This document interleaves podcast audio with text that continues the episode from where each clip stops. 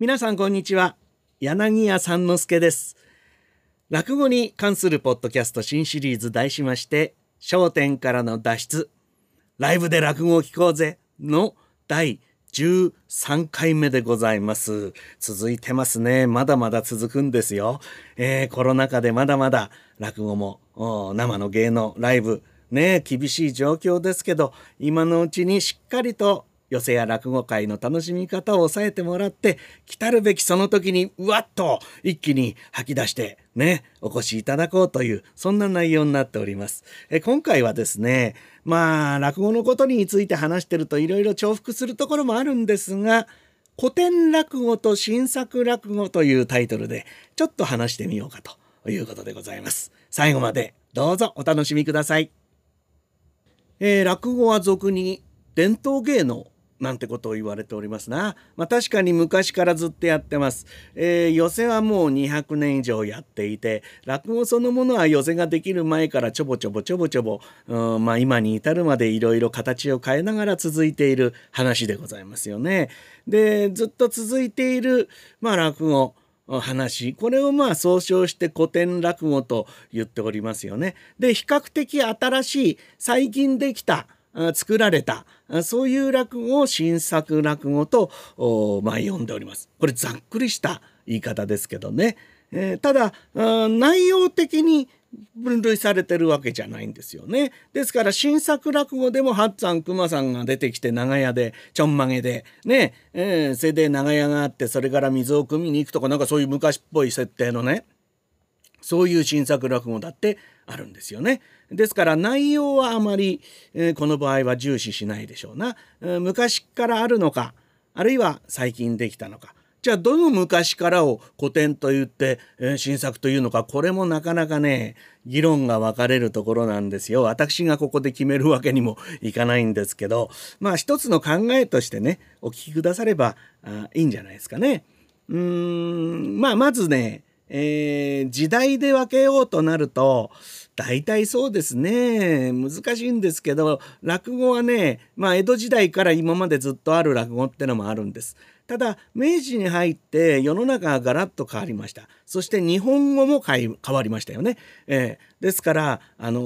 ー、やっぱり明治に一番こう落語に変化が起きているわけです。江戸から続いてると言っても明治で結構変化してる。ね。ですからどうでしょうね。まあ大正時代ぐらいまでに作られたものどこにしますか？昭和の初期ぐらいまで引っ張りますか？そのぐらいまでのものをまあ古典落語と言って、えー、それ以外のものというかそれ以降のものを新作と呼ぼうじゃねえかという考え方は一つございますよ。うん、そうなるとですねこれでいくと、まあ、昔からのね時そばとかね、えー、ご褒めなんていうのはまあ昔からあるんだけれどもですよ、えー、私もやります。試し酒なんという話は、まあ、いわゆる古典落語っぽくやるんですがこれはもうね、えー、誰が作ったかもはっきりしているし大体昭和のいい時代にできたものなんですな。あ今村信夫さんという人が昔のもちろん小話中国の小話を参考にして一石にこしらえたものとかねあるいは明治時代にですね今でも残ってる話だと増田太郎冠者なんという名作の人がいますよ。名作を作った、ね、堪忍袋とか、えー、それから、修論とかね、えー、こういうものを作っていっぱいあるんですよ他にもね、えー、そういうまあでもこれももうこみんなやるから古典って言ってるんですよね。え、それから三遊亭延長という明治時代の話かこれはもう大延長なんて言われてね、えー、落語中高の祖なんて言われておりますがこの人が作った落語芝浜とか芝浜って古典落語なんですよね一応一般には。だけどできたの明治時代なんで江戸からあったわけじゃない。うんだからどこで線引くかはなかなか難しいんだけどね大体明治から大正昭和ここら辺に一つの区切りを置くという考え方がございます。あとはですねもう一つ、えー、作者が分かってるか分からないかっていうのも大きいですよね。要はあの最近のものは作者がはっきりしてるわけです。でまああの短歌とか俳句じゃないけど読み人知らずっていうんですか？そういうものはじゃあ古典落語じゃないの？なんていうそういう簡単な分け方もあったりしてね、えー、だからさっき言った今村信夫さん増田太郎冠者三遊亭園長その他いろいろありますよ。話家自身が作ったんだってねよくペンネームを使ってる人もいるしそれからまあ自分の話家名前で「作」ってつけてやってる、えー、上方には桂三枝っていう人が今文枝って言ってますけどその人が作った落語もいっぱいあるいろいろあるんですよね。だから作者が分かってると新作落語って言いやすいよねっていうまあ一つの考え方もあるでしょうな。うん、まあいろいろでもそれは基準によって変わってきてしまうんでまあ意見が分かれるところですよね。うん、階段ボタン道路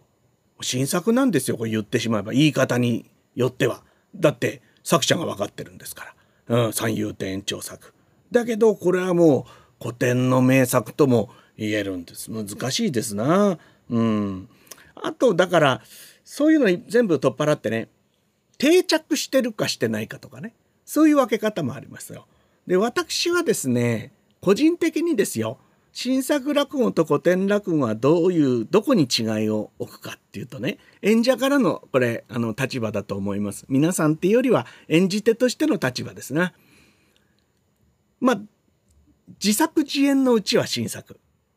ね。自分で作って自分でやってるうちは新作です。でそれを「お面白いねその話ちょっと俺もやりたいから教えておくれよ」なんというふうに誰かが手がけるようになるそしてその話をまた誰かが手がけるっていうふうにこうやってつないでいくこうつなぎが始まったらこれはもう古典と呼んでいいんじゃないかなと思うんです。現代の人が登場していてももう古典落語に足を突っ込んでると言ってもまあいいような気がするんですよね。だからまあその登場人物とか時代背景とかそういうものだけではちょっと書かれないそんな部分がありますよね。まあ増田太郎冠者の話をまたしますが私も「感触」という名作をやります。え自動車出てきちゃうんですよね。え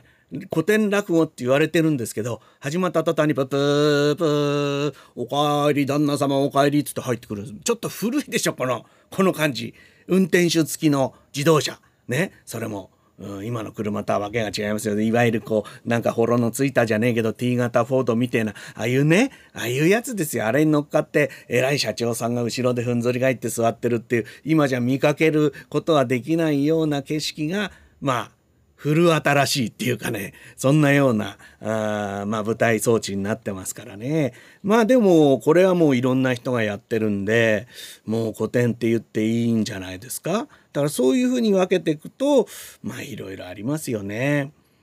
でまあ新作は一般的には若い人向けだなんて呼ばれてますけれどももちろんね、えー、今の話家が今の感覚で今のお客さんに向けて作るんですからそれはもう若い人の、うんうん、心をつかむってことはあるでしょうな。うん、でかといってまあ新作の中にもさっき言った古典風の新作があったりとかねあとはやっぱり今の人が分かりやすいように作るとかそういういろんな工夫があってあとはそうですね笑いに重きを置いてるとか、うん、設定の奇抜さに、えー、重きを置いてるとかいろいろあって古典落語とはまた違ったね目線で、えー、自由に作れるっていう良さが新作にはありますからね。うんだからぜひね、私はあんまり新しい話を作るっていう才能がないんだけど、そういう才能がある方ぜひどんどん作ってね、世の中に出してくださいよ。そうするとね、話家がね、おいいじゃねえかって見つけて、それで話家なりに練り上げていきます。ね。落語には台本がないって言いましたけど最初は台本があってもすぐにその台本を無視し始まりますから話があったらずうずしいですからね、えー、教わった話だってどんどん変えちゃうんでね、えー、そういうふうにして変えることでそれが伝わっていくことでどんどん面白くなるということがありますんでね、えー、私もねやったことあるんですよ新作。いや自分で作ったんじゃないですよ。人が作った新作を、えいくつかやってみたことがありますがねやっぱりあのお手本が少ない分ね自分なりにこうやろうああやろうそれからもう分かりきったこの話の面白さっていうのがあるじゃないですか古典落語には。だけどね新作ってのはその何が面白いかっていうのをもう一回掘り出さなきゃいけないっていうまあ一手間あるけどその手間がまた面白いっていうのがあったりねなかなか面白いですよね。まあ私は古典落語を中心にやっておりますが決して、えー、古典だけに凝り固まってるというわけではないのでどうですかこれを聞いたあなた。私に